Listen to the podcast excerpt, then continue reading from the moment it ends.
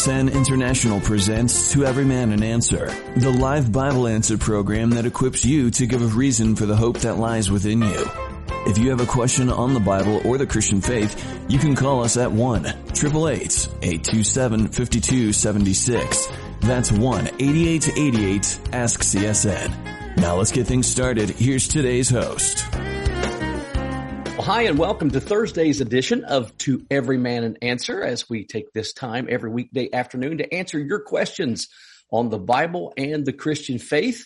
And I'm Scott Parker in again for Mike Kestler and I'm the pastor of Calvary Chapel in Festus, Missouri. And with me on the program today is another Calvary Chapel pastor from Rapid City, South Dakota, and that is none other than Pastor Greg Blanc. Greg, it's great to be with you today.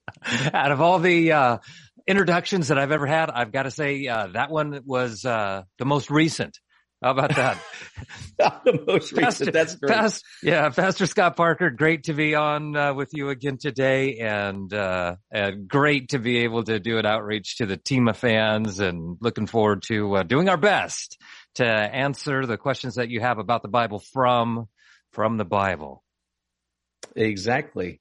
And again, that number to call if you have a question and you would like to give us a call, we would love to do our best to answer your questions from the Bible. And that number is 88 88 ask CSN. That's 88 88 ask CSN. And that translates out to 888 827 5276. And so, uh, Greg, what is going on right now up at Calvary Chapel in Rapid City that you would like to share with our listeners? You know, I don't, you're a pastor, so you understand this and anybody else who's uh, in ministry, home fellowship leaders, pastors, anybody who gets an opportunity to teach the Bible.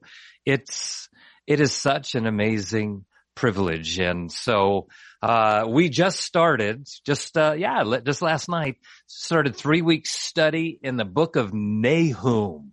Nahum mm. is a book of doom. Have you taught through that before? Probably. yeah. Wow. But, uh, yeah. But it's relevant. Uh, it's very relevant. I, uh, I, I themed this particular teaching from repentance to rebellion because you know it's it's basically Nahum is just an addendum to the book of Jonah as mm-hmm. Joe, as Jonah takes his three day walk after getting barfed up on the beach, uh, there in, uh, in Nineveh, there on the Tigris. And he walks through the city and he's, he's not happy because he doesn't like these people at all because they're ruthless, cruel killers. And, uh, and he walks through three day, just massive city. And, uh, hey, you know, 40 days and then the judgment of God. And the king, the king of Assyria repents and he calls for a national repentance. Mm-hmm. And apparently that lasts for about, uh, about a hundred years. And then they go back to their sexual immorality and worshiping false gods. And, and I just see the correlation between our nation, our nation that started off with such incredible foundation of, of trusting the Lord and the story of the Mayflower and, and how they, uh, when you read through the compact, it, it, it says that their goal was to extend and expand the kingdom of God. And when you look at what's, just turn on the news any, any evening and you see, oh, how the mighty have, uh, have fallen. So teaching that, uh, on, uh, on Wednesday nights and I'm in Matthew 6 end of Matthew 6 on, uh, on Sunday morning. And pastor, I, I bet that, that most people don't understand that pastors are tempted to worry just like, just like any, anyone else. And do you know who Miles McPherson is? Do you know that name? Miles McPherson? Yes, I do. Yeah, no, yeah. He, uh, um, I served with him at, uh, at Horizon Christian Fellowship back, uh, mm-hmm. back in the day. And I will never forget because he's talking about, you know, don't worry about tomorrow. No man knows the, uh, the trouble, you know, each day has enough trouble of its own. And he says, look at the, Jesus is saying, Hey, look at the birds. Look at the birds of the air. You know, they neither, they neither, they're not freaking out. And, and Miles did a, uh, uh it's still 25 years ago, maybe even 30 years ago. And he, and he's, and he says, you never, you never see a bird on a rainy day, uh, uh, going to his stash of worms. You know, he doesn't have a, mm-hmm. he doesn't have a stash of, of, of worms. He waited for the Lord, you know, they waited for the Lord and you never see a bird with a, with a panicked look on his face and, you know, where am I going to find a stick for my nest? Help me out. You know, I need a worm. I need a worm, brother. Help me out with a worm. And so if, you know, the point of that is that Jesus says, if, if I'm taking care of them, how much more will I take care of you? And, and maybe for somebody who's out there, uh, today and, and you got it, you're going through a trial or you're just tempted to fret or you're tempted to worry. Uh, none of us have arrived on that. We're all tempted with that, but, but just trust the Lord is not, he's not ignorant of what's going on in your life and he's, he's going to work all things to the good to those who love him and those who are called according to his purpose. So, uh, just remember you never see a little birdie, you know, standing on the corner with a, uh, with a sign around his neck that says, we'll chirp for food. God, God is going to provide. Amen, Pastor Scott. Yes, that's exactly right, Greg. And you know, that's, uh, that's a good word for right now with everything that's going on in our oh, world. I know. And, uh, yeah, with just everything that's been happening and, you know what uh, what people see on the horizon coming, uh, not only to America but to the world, with the economies of the world and digital currency and just all the stuff that that's interesting, isn't it? All the stuff that we know in the tribulation is going to be in full force, and um, we're seeing, you know, the beginnings of it. Uh, even now, we're seeing it being set up and everything you know, as uh, I know Jan Markell says, not things aren't falling apart, everything's falling into place. Falling into place, yeah. Yeah, and that's what's happening. And what you just shared is a good word for us to remember that um, you know all of this that's going to be coming up on the world was prophesied in Scripture. It's you know the Lord is the one who's going to be allowing it. And actually, when you read the book of Revelation, He's the one opening the scrolls. He's going to be causing it to happen, uh, opening the seals of the scroll. And uh, so, you know, however much we have to endure before the rapture happens, uh, which, you know, the tribulation will follow that, but however much we got to see, uh, no matter how bleak it gets, boy, we can trust the Lord, can't we? Oh my, yeah. I agree 100%. Keep our eyes on Jesus. He's our only hope and he's coming back. Exactly. Amen. Maranatha.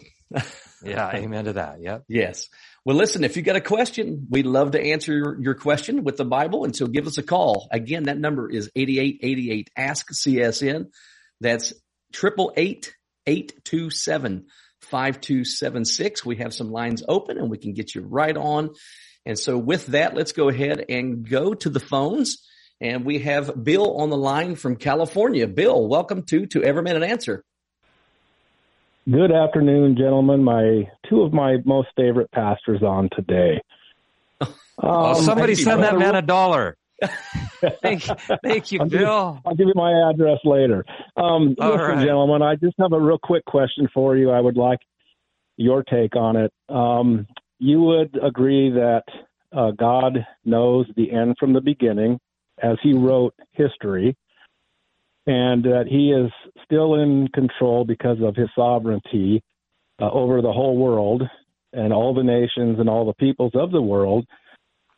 So, with everything going on in politics today, um, from the 2016 election to the 2020 election, why is it that so many pastors are not, well, so many pastors are angry about our current administration and doing the things that we're that they are doing uh, with the LGBTQ pandering to all of these special interest groups. Um, why are they so angry about it, and why do they speak about it instead of just saying, "Let's just put our hope and our trust in Christ," because He wrote history of the world, and everything that's happening is going to be for His glory in the end. And let's just sit tight and pray, um, keep up on prayer, and wait for the rapture um, before the tribulation. Okay, Bill. Well, that's a great question. And, um, you know, I know as uh, being a pastor, um, you know, I too am very disappointed uh, in our current administration, uh, the way they have taken our country, the traje- trajectory they have put us on And so, Pastor Greg, how would you answer Bill in dealing with this issue? How should pastors here in America be viewing the things that are going on and how should we be addressing that? Well, I think there's, uh, I think we need to start with what we read in, let's see, First Timothy 2. It says, therefore I exhort first of all that supplications, prayers, intercessions, and giving of thanks be made for all men, for kings. We could call that presidents. Some, some presidents think they're kings, but uh, for kings and all who are in authority, that we may lead a quiet and peaceable life in all godliness and reverence. I think that as uh, believers, Bill, um, especially men that God gives a platform to somewhat be uh, his herald and his proclaimer of truth.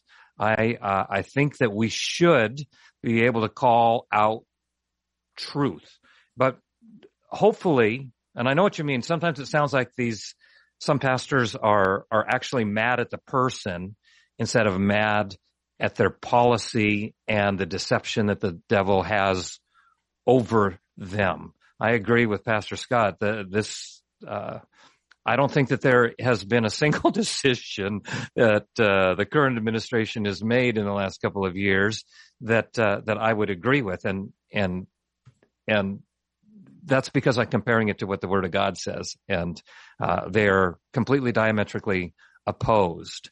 Uh, so I think that we need to get out there. We need to educate people. We need to we need to make a stand but we can never forget that uh, uh, we're we're commanded to to pray for those in authority, even when we don't like uh, even when we don't like their policies.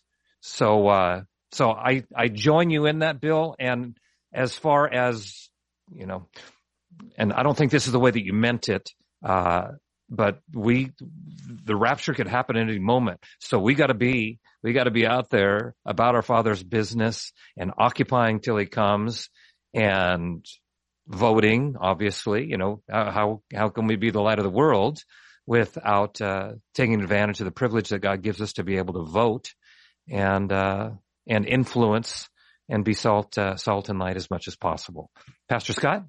Yeah, I think that's great, Greg. And Bill, we also have to to realize that when we look at Scripture, um, we look at Old Testament and we look at New Testament. We see that when the prophets of God were faithful to the Lord in giving the people what God had given to them, that that required many times um, them speaking uh, concerning the issues of the day, uh, the politics of the day, the things that leaders were doing. I, I think of John the Baptist you know, whenever um, whenever he's calling out Herod, who took his his uh, his brother's wife from him, um, things like that. Um, so it's interesting because if we as pastors, if we as pastors stay faithful to the Bible and we preach and teach the whole counsel of God, what's going to happen is we're going to hit all these issues that the world looks at as political issues most of the time, these things aren't political issues. These things are biblical issues. These are things that God has spoken on. And if God has spoken on them, then we as pastors are responsible for giving the people, not only in our church, but also the people in our society, what the, what the word of God has to say. And when we do that, what happens is when you have an administration that's ungodly and making these kind of ungodly decisions and, and bringing into law um, you know, things that, that are just ungodly behavior that's very clear in scripture, then what happens is we automatically set ourselves up in a position now where we're at opposition with these things. And, you know, for, for me as a pastor, I, I don't seek to try to be controversial. I don't seek to try, uh, you know, to, to, to speak things against our leaders. Um, just because I don't agree with them to put them down or call them names or something like that. I, in fact, I do just the opposite. As Pastor Greg says, uh, I exhort our congregation to pray for them, but I also exhort our congregation that what we must do, and I'm a firm believer in this. I think as, as Christians living in America, we have been given this wonderful, uh, stewardship of living in a country where we have the freedom to elect our own representatives to government.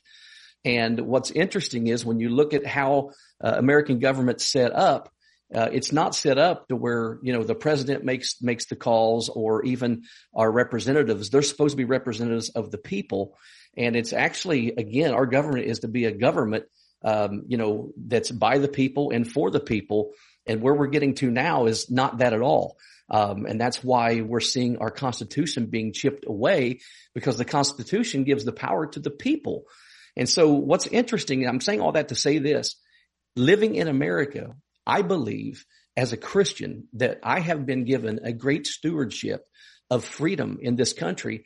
And I think we need to do what we, what we can do, uh, while we can do it to preserve our freedoms because those freedoms that we have, they allow us to do a lot of good. These freedoms allow us today to be right here on the radio all across the United States, all across the internet. Um, it's, it's real interesting. Uh, I just noticed the other day, um, my latest teaching that I did on a Sunday morning in book of Revelation, uh, teaching on the, on the, on the seven seals in chapter six, uh, was taken down off of YouTube because it was inappropriate. And all I was doing was teaching what the Bible has to say, um, you know, and it was taken down. So what I'm saying is, is it's important for us, um, you know, to, to make sure, uh, that we have people that, that represent us in government.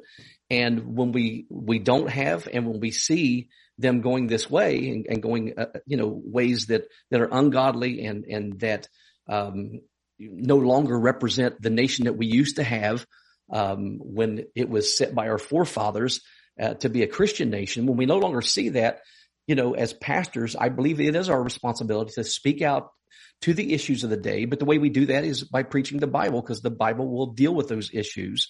So I think it's important for us to realize number one, uh, that, that any leaders that are in power right now, that God has allowed them to be, and I get that, with or without voter fraud, um, at the end of the day, we have to believe what the Bible says that God has allowed this.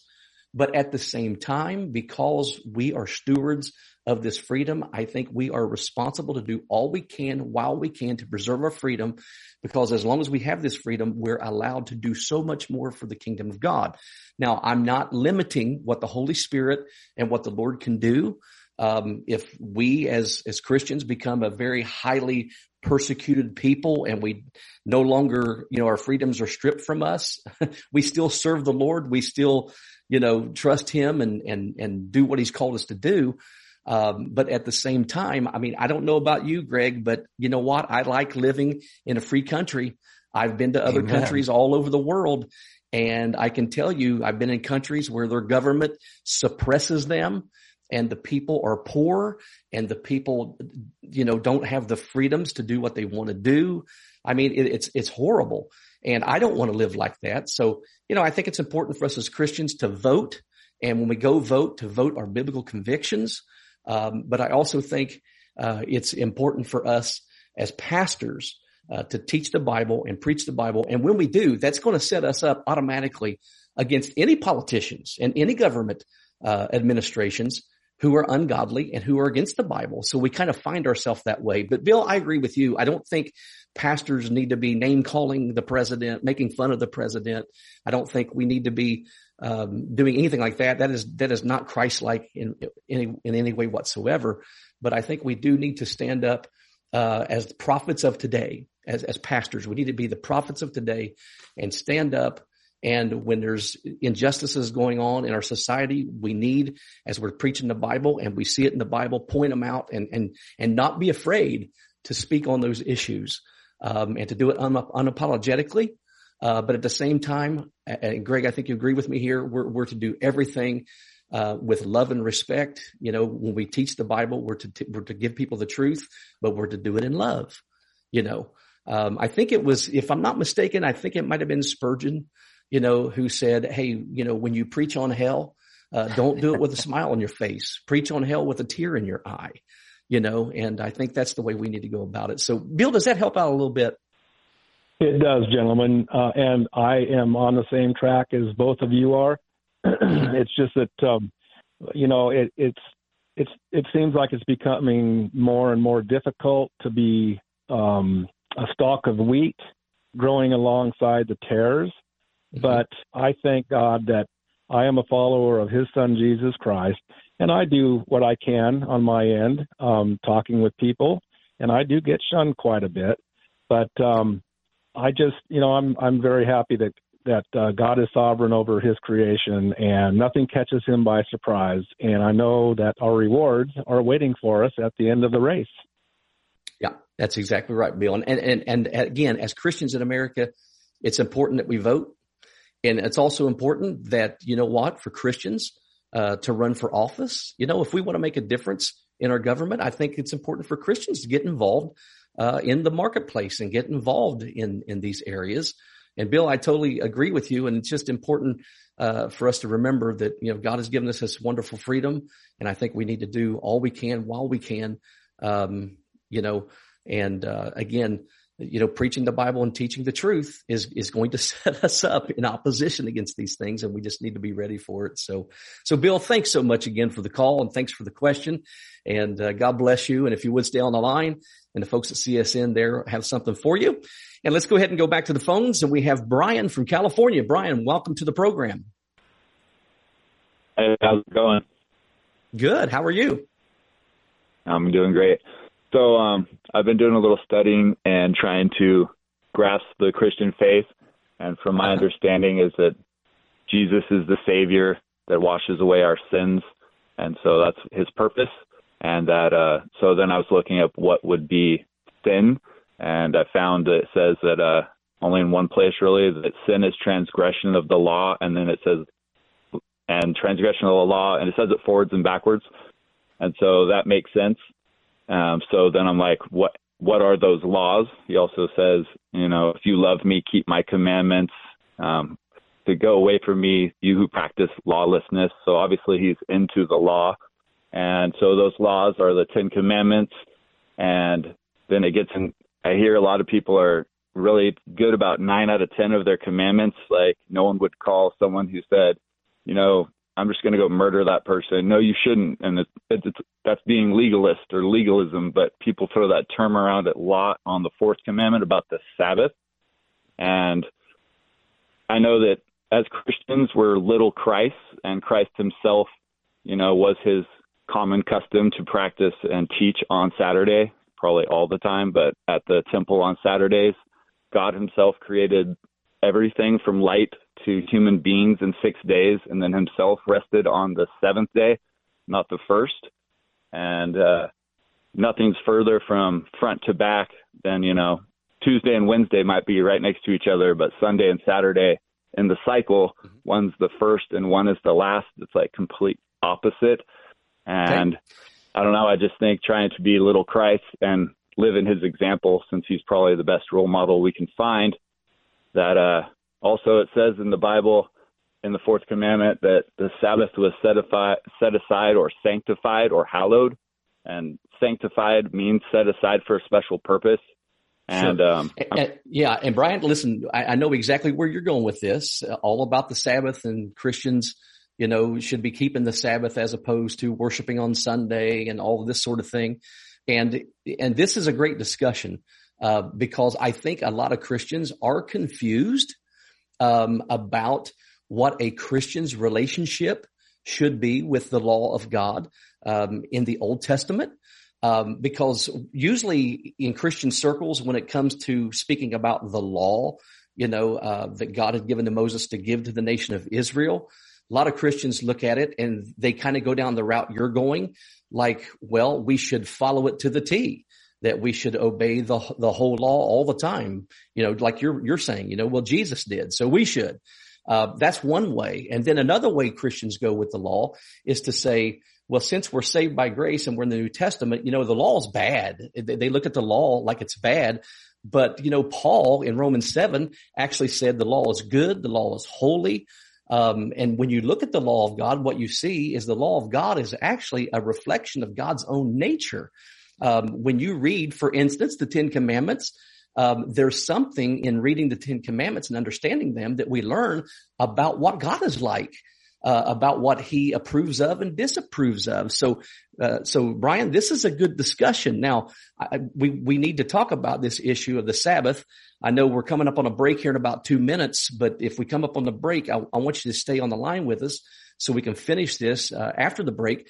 Uh, but let's go ahead and get started. Pastor Greg, um, how would you respond here to Brian, especially talking about the things about the Sabbath day that as Christians, you know, we should be following the law, including the Sabbath and such like that?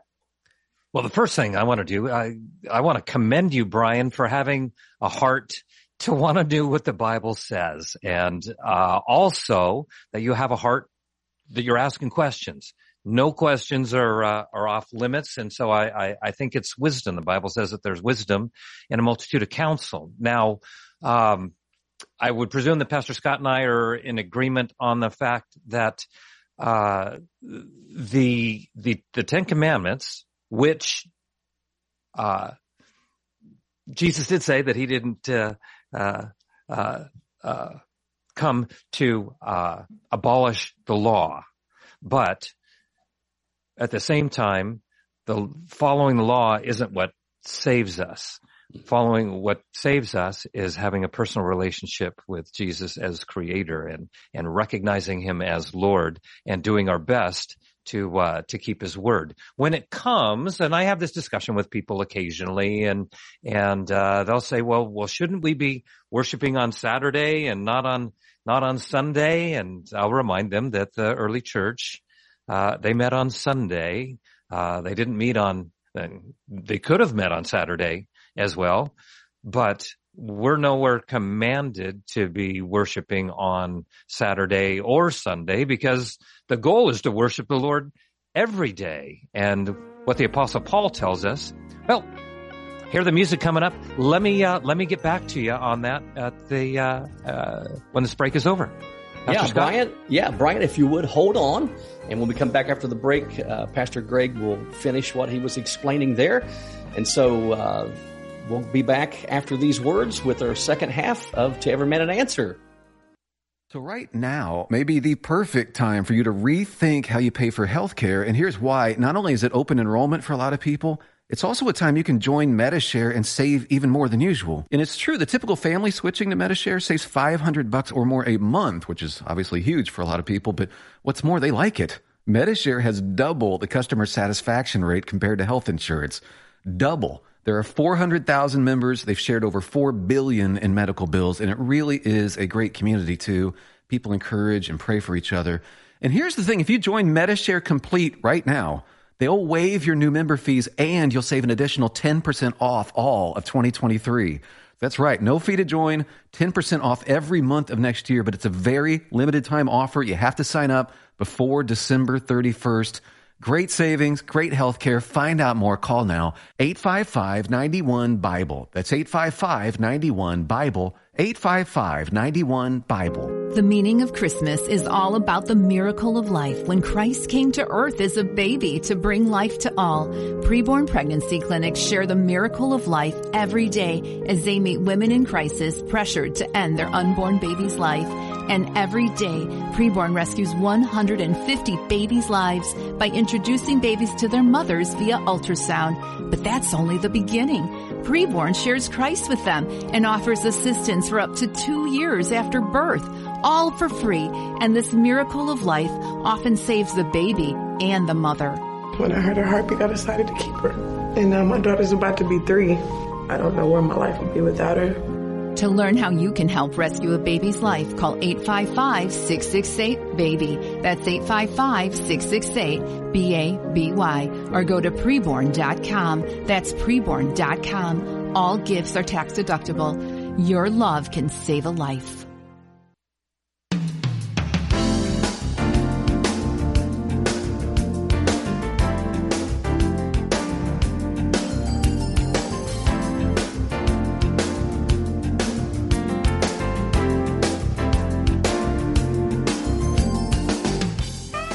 Well, good afternoon here on this Thursday as we continue our Thursday edition of To Every Man an Answer. And we had Brian on the line right before the break who was asking a question uh, about the law in the Old Testament and particularly the Sabbath day and as Christians, um, you know, the issue of we, should we, how, how meticulous should we be following the law and especially the Sabbath day? And so before we uh, came to the break, Pastor Greg was actually uh, helping to answer this question and to deal with this. So Pastor Greg, I'm going to give it back to you, let you pick up where you left off. Got it. Thank you, Scott. Yep. Mm-hmm. What, uh, what I was getting to there, Brian, as we were talking about, uh, uh, what day should we worship him on? Uh, what, what settled it for me is what the apostle Paul told us in, uh, in Galatians, uh, Colossians chapter two, verses 16 and 17. it says, uh, therefore let no one pass judgment on you in questions of food and drink or with regard to a festival or a new moon or a Sabbath, for these are a shadow of things to come, but the substance belong to Christ. And we have to be reminded that uh, I think it's in Deuteronomy 5 where Moses is reiterating the uh, the commandments to the children of Israel. It says, "You shall remember that you are a slave in the land of Egypt, and the Lord your God brought you out of there with a mighty hand and outstretched arm. Therefore, the Lord your God commanded you to keep the Sabbath day. And, and ultimately we have to remember that these were commands that were given directly to the nation of Israel. And as far as I, uh, I remember, I think that, uh, of the Ten Commandments, the only commandment that is not reiterated and restated in the New Testament is uh, is the fourth commandment of honoring the Sabbath day, because every day is uh, is meant to be kept as holy unto the Lord. Pastor Scott. Yeah, Greg, that was great. And, and Brian, um, let, let, me share this with you. Number one, as uh, Pastor Greg said earlier, uh, we do we commend you for uh, studying the Bible and and really trying to find the balance here of of what the scripture says, especially in the Old Testament. So let me say this real quick, and I'll try to make this as quick as I can. Uh, something that we have to understand as believers as we read the Old Testament, and particularly the law, we have to understand, just as what Pastor Greg said a moment ago, that the law of what's normally called the law of Moses, the law of God, uh, was was given by God to give to Moses to give to to the people of Israel and it was literally to govern them as they lived in God's land, in the land of Israel. So that's the first thing we have to remember, that the law is for the nation of Israel. When God gave it to Moses and he brought it down to the nation of Israel, Israel made a promise to God and said, we will do all that you have commanded us to do, which was really a dumb thing to say because they didn't do it, because they couldn't do it, because in your flesh, you can't keep the law, number one. Paul tells us both in the book of Romans chapter three and in the book of Galatians that no man, that no man is justified before God. None of us are made right before God through keeping the law or obeying the law. And why not? Because we cannot. The more we try to keep God's law meticulously, the more we break it. In fact, the brother of Jesus in uh, James uh, tells us in James chapter one that if we break one of God's laws, then we are considered in the eyes of God to have broken them all because the only way to keep the law is to keep it perfectly. And because we're sinners and have a sinful nature, we cannot do that. So that's the first thing I think we need to understand. Another thing we need to understand as believers when it comes to the law, that when we look at the law of God, it actually, there, there are different laws and different categories of laws, and that's important. And I'll tell you why it's important. Number one, one category of God's law are what's called the civil laws. And the civil laws were laws that God gave to Israel to govern them uh, in their to govern their society as they as they dealt with one another uh, in the land of Israel.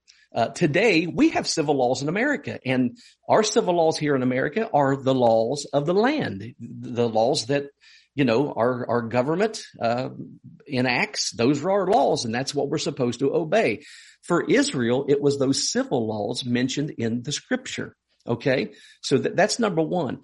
Those civil laws were for Israel to obey in the land and to govern them as a people in the land. Those are not written to Christians and for Christians to obey today. Also, there's another category of laws that we see in God's law, which are called the ceremonial laws. These are all the laws that the Jews had to obey in order to be ceremonially clean to be able to come to the temple or come to the tabernacle and present themselves to God to worship him. And those laws usually have to do with things that are clean versus things that are unclean. Uh, this has to do with like the, the, the dietary laws had to do with don't eat what's, what's unclean, but only eat what's clean. Um, you know, they weren't to touch a dead body because if you touch a dead body or touch a grave, now you're considered unclean. So when you read in, in God's law in the Old Testament about all these laws that had to do with clean and unclean, those are called ceremonial laws. And in order to be ceremonially clean and pure to approach a holy God at the temple or tabernacle, you had to be ceremonially clean. And the only way to do that was to follow those laws. Well, those laws again were for the nation of Israel while they're in the land of Israel worshiping at the temple or tabernacle. They're not for Christians. They were never given to us as believers to follow. Now, the other categories of the other category of laws that we see in God's law, which is what you brought up, is the Ten Commandments. The Ten Commandments are what we call God's moral laws because when you look at the Ten Commandments, again, they tell you what God thinks about what is right and what is wrong. And what we do see as we read the whole Bible is just as, as uh, Pastor Greg said, what we see in the New Testament is we see the writers of the New Testament as they were instructing believers in churches we see that nine of the Ten Commandments are repeated for us in the New Testament that Christians should obey and follow. Now, they're not written for us to obey and follow in the sense to make us righteous before God and to save us, but the, keeping God's law in the way of the Ten Commandments for a Christian, again, should be, should be the outflow of being led by the Holy Spirit. Okay. If we as Christians are led by the Holy Spirit, the Holy Spirit is never going to lead us to do something that is against the nature of God and against his moral laws. Uh, and for instance, that's why when you read Ephesians 4, Paul says things like this. He says, Hey, let him who stole, who stole steal no more, but rather let him work with his hands, uh, you know, let him make a living and then share it with other people. Well, what Paul, what was Paul doing there? He was actually quoting the Ten Commandments that says, thou shalt not steal. And we have examples of that throughout the New Testament. And so what we see is when it comes to God's moral laws, God's moral laws apply to all people in every nation in all times. They were the, the God's moral law was not only given to Israel, but it, it's a it's a way that we know whether we're Jewish or not what the true God approves of and disapproves of. And again, the way we know that is when we go to the New Testament and we see those moral laws repeated for us in the New Testament, telling us that we should obey them. Now, here's what's interesting. As Pastor Greg said, and it's a powerful and important point. The only law of the moral law of the Ten Commandments we don't see repeated for Christians to follow. We are never instructed by the apostles to follow that fourth commandment of keeping the Sabbath day.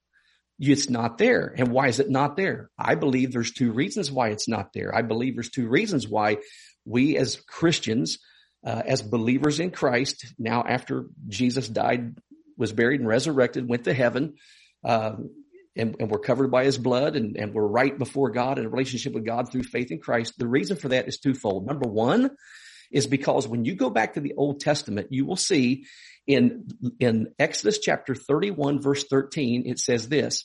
It says, God speaking says, tell the people of Israel, be careful to keep my Sabbath day for the Sabbath is a sign of the covenant between me and you from generation to generation. God tells us three different times, and the other two times are in the book of Ezekiel. He tells us two, three different times that the Sabbath day was actually a sign of the covenant between God and the nation of Israel. Number one, that's the first reason why it's not repeated in the New Testament for us to follow it and to keep that law. Also, number two, if you read Hebrews chapter three and chapter four, the writer of Hebrews makes a point to say that the Sabbath that we keep as believers is faith in Christ because Christ, the only one who could keep the whole law, is the one who kept it. Though he was tempted with sin, he never sinned. He kept God's law perfectly. He did it for us so that we could enter into this, to the true Sabbath or the true rest. And if you read carefully, if you read carefully, Hebrews 3 and 4, the writer of Hebrews makes a point to say, as New Testament believers, our Sabbath rest is our faith in Christ because Christ fulfilled the whole law. Okay. So that's important to understand. Also, let me give you another scripture. Colossians chapter two, uh, in verses 16 and 17. Paul, speaking to the believers at Colossae, told them this, let no man judge you when it comes to the issues of keeping certain days, such as the Sabbath or feast days. And what Paul told the Colossae church is this. He said all those things in the Old Testament in the law, especially concerning feast days and Sabbath days, all they are is a shadow of the substance and that which is to come, which is Christ. Jesus fulfilled those laws. And so what Paul is telling us is those, all those laws were pointing to faith in him. And so there's more we could get into. There's more we could talk about on this subject. Uh, but hopefully, does that help a little bit, Brian? Um, yeah, it does a little bit. Um, like you were just saying, uh, shadow of things to come. And as I, I, as I was saying that even God himself rested at creation. So it was in the past and it's a shadow of things to come in the future. Then I'm wondering why we aren't practicing it, I guess, in the middle right now. well, because, because Paul made it very clear that the, the, that the, the fulfillment of it was all pointing to Christ. Christ provides that for us. Our Sabbath rest is not a certain day that we take uh, where we don't work and we worship God. Our Sabbath is every day that we live with our faith in Jesus Christ.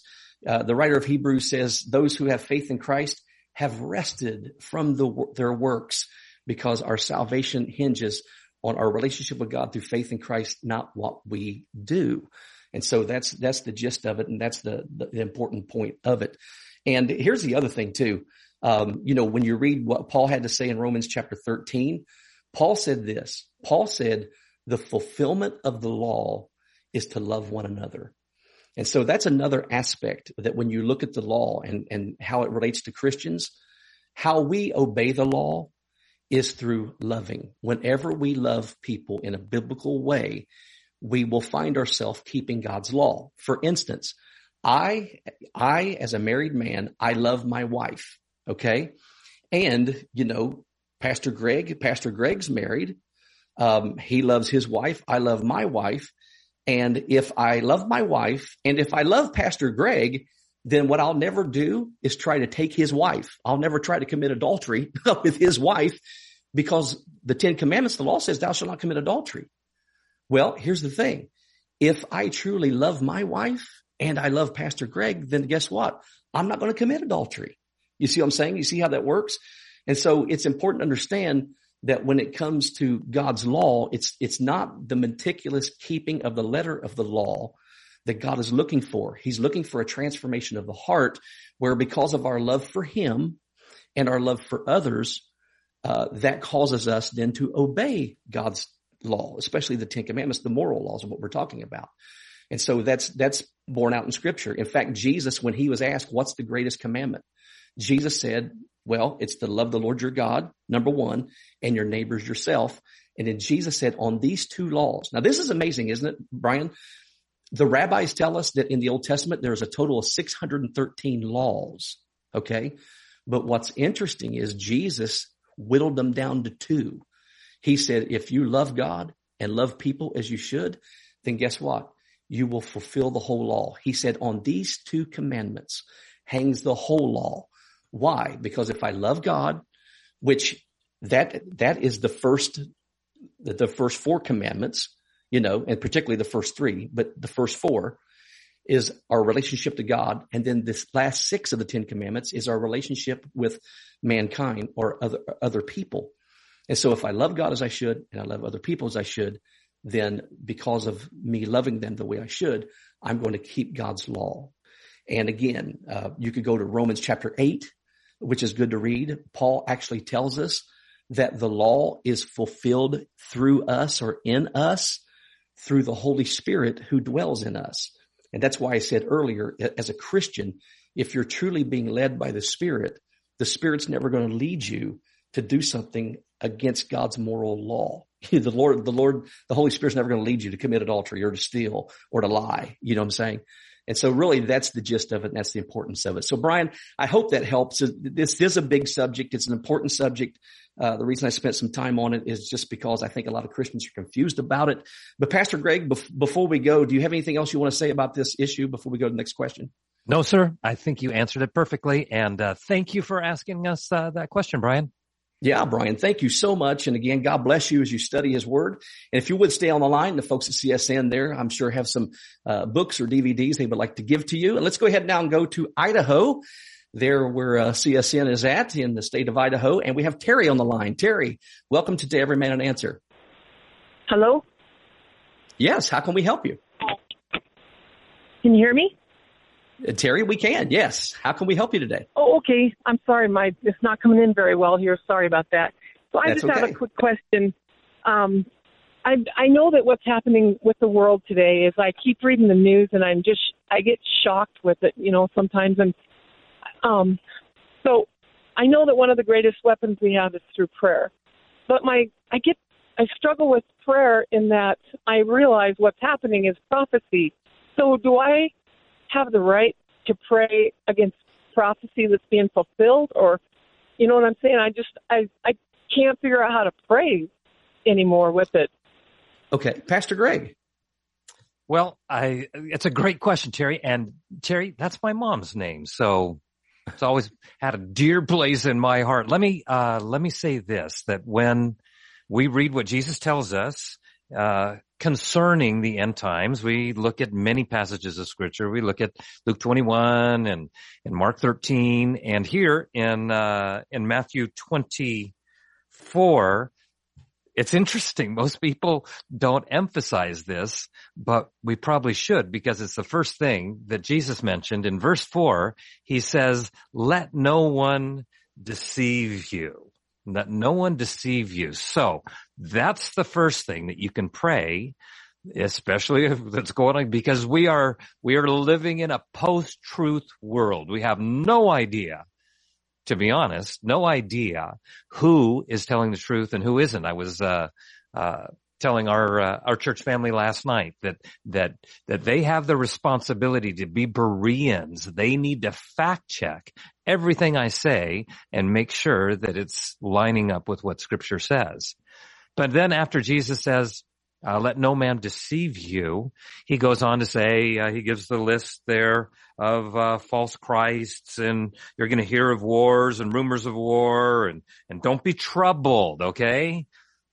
I think we forget that as well. So don't be troubled. And he goes on to tell us why and nations are going to rise up against nation and people against people and kingdom against kingdom. There's going to be famines and pestilences and, uh, and earthquakes. And then Jesus says this, he says, all these are the beginning of sorrows.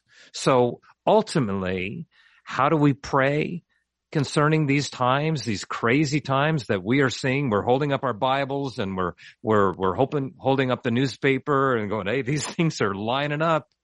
This is what we should be praying. First thing, Maranatha.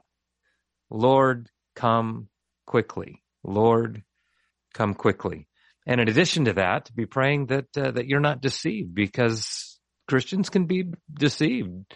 Um, and uh, uh, and I just I I I wouldn't be troubled. I don't know if we should be praying that the Lord. Well, I'll say this because you said something about praying that the Lord would would intervene, and uh, I always pray against evil. I always pray that that uh, uh, God's will and his his ways would be done.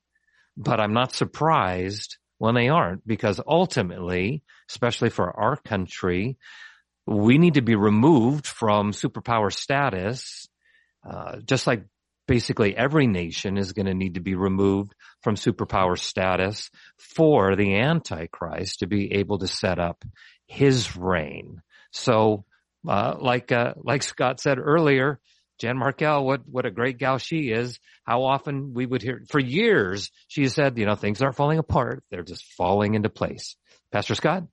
Yeah, that's great advice, Greg. And also, uh, Terry, I think it's important to understand too, um, when it comes to how we should pray as believers, number one, we do see prophecy uh, being fulfilled and, and, and unfolding before our eyes. We are not to worry. What did Jesus say? He said, Hey, when you see these things begin to happen, he says, to look up because your redemption draws nigh. That means Jesus is coming soon. So that's important to understand. But let me give you a couple scriptures that have to do with prayer that, that have become helpful to me. First John chapter five, um, John tells us in verse 14, and now this is the confidence that we have in him, that if we ask anything according to his will, he hears us. So how do I know I'm praying according to God's will? Well, God's will is revealed to us most clearly in his word. So as Greg said, this is where it's important for us to understand what the Bible says. It's important for us to go to a good Bible teaching church where we're learning the Bible, read it for ourselves every day so that we know what the Bible has to say. Study it, study it for ourselves. Listen to it on, here on CSN on the radio being taught as we know the word of God, we will begin to be able to discern the will of God and that will help us in our praying. And then he goes on to say, and if we know that he hears us, whatever we ask, we know that we have the petitions that we've asked of him. So I don't think we have to worry about praying wrong. Um, whenever we try to pray biblically, when we try to pray according to his word. Also in Romans chapter eight, in Romans chapter eight, Paul actually told us that the Holy Spirit helps our weaknesses and then he says this, we do not know what we should pray for as we ought. And I tell you what, Greg, I'm sure it's the same with you from time to time, but I find myself as a pastor sometimes in different situations trying to figure out how really should I pray in this situation? And you know what? When, we look at our world and, and, and, concerning prophecy, this is, this is something that does become a little, a little hard to discern sometimes. But again, we don't have to worry about praying anything wrong because it tells us that we don't always know what we should pray as we ought, mm. but the Spirit Himself makes intercession for us with groanings that cannot be uttered. In other words, as we're praying to the Lord, I like to think of it this way. You know, we're, we're offering to the Lord sometimes, uh, jumbled letters. And by the time it reaches heaven, the Holy Spirit takes those letters, puts them in order and makes, and makes sentences out of them uh, according to God's will. you know, that's the way I kind of think about it. Sometimes when I pray, you know, and I'm, I'm trying to pray about a certain situation, I, and, and I don't really know exactly how I should go in this. I just lift my heart to the Lord, you know, pray my best according to what God's word says. I give it to the Lord and I trust the Holy Spirit then to be the go between between me and the Father in, in taking to the Father um, what his will is from my own heart. So Terry, does that make sense? Absolutely. Thank you. I appreciate that. Oh, well, God bless you. And thank you again for the question. Thanks for the call. It was a great question. And, uh, if you would stay on the line and the folks there at CSN, we'll get you some goodies out to you. Let's go to Rick in Oklahoma. Rick, welcome to the program. Hey, good evening, gentlemen. How are you? We're blessed. How are you? Doing well. I wanted to ask a question. I listen to Jan Markell a lot. Uh, uh-huh. another guy to Modesto, California, Damian Kyle, according to the scriptures on. Anyway, at the end of the thousand year reign of Jesus Christ, it says Satan is loosed for a season to deceive the nations. And I know the Bible quite well. I do you, what's your ideas on how long that season could be? Because the Bible doesn't say how long, and you know it's not going to be a day or two. What, what's your what's your guys' opinion? Pastor Greg. Well, we know that uh, in Revelation 20, verses 7 and 8, it says that uh, he's going to re- be released uh, from his prison and he's going to go out and deceive the nations that are in the four corners of the world. So we know that there is some time there. I know that we're uh, we're coming up on the end of the program, so I'll do a shameless plug here for you, Rick. Uh, if you go to our website at CalvaryChapelRapidCity.com and you go on the sermons tab and you go to Revelation 20, and if you don't want to listen to the whole sermon, just scroll through until you get to verses seven and eight, and I give a pretty thorough explanation of uh, of what's going on there. Um, nobody knows how long, but there has to be some period of time, and uh, uh, I think that you'll uh, I think that you'll find a uh, a pretty pretty detailed response there, Pastor Scott. Yeah, and, and Rick, that is a great question. And like you said, we're not actually told. Um, when you look at it there in Revelation 20, I mean, only four short verses is dedicated to it. But I would say for Satan to go out to the world and to deceive the nations and then to pull together, you know, a, a coalition uh, to try to to go against the Lord and try to um, you know make battle with Him. That there has to be somewhat some time. But again, the Lord can make these things go quick, so we're really not told. So thanks for the question. And so, uh, Lucas and Rod, if you would call us back tomorrow and they'll try to get you on the program first thing. Greg, thanks for being on today. Good being with you, Scott. God bless you. Tell bless somebody you. about Jesus. Yes, exactly. And thanks for tuning in today to Every Man an Answer. We'll be back tomorrow with more. To find out more about this ministry or to receive a copy of today's program, please call 1-800-357-4226 or write us to Every Man an Answer, P.O. Box 391, Twin Falls, Idaho 83303. That toll free number is 1-800-357-4226. Subscribe to the free podcast on iTunes by searching for To Every Man an Answer in the iTunes store or visit us online at csnradio.com slash TEMA. To Every Man an Answer is a production of CSN International, the Christian Satellite Network. The opinions expressed by our guests may or may not be those of CSN International or of this station.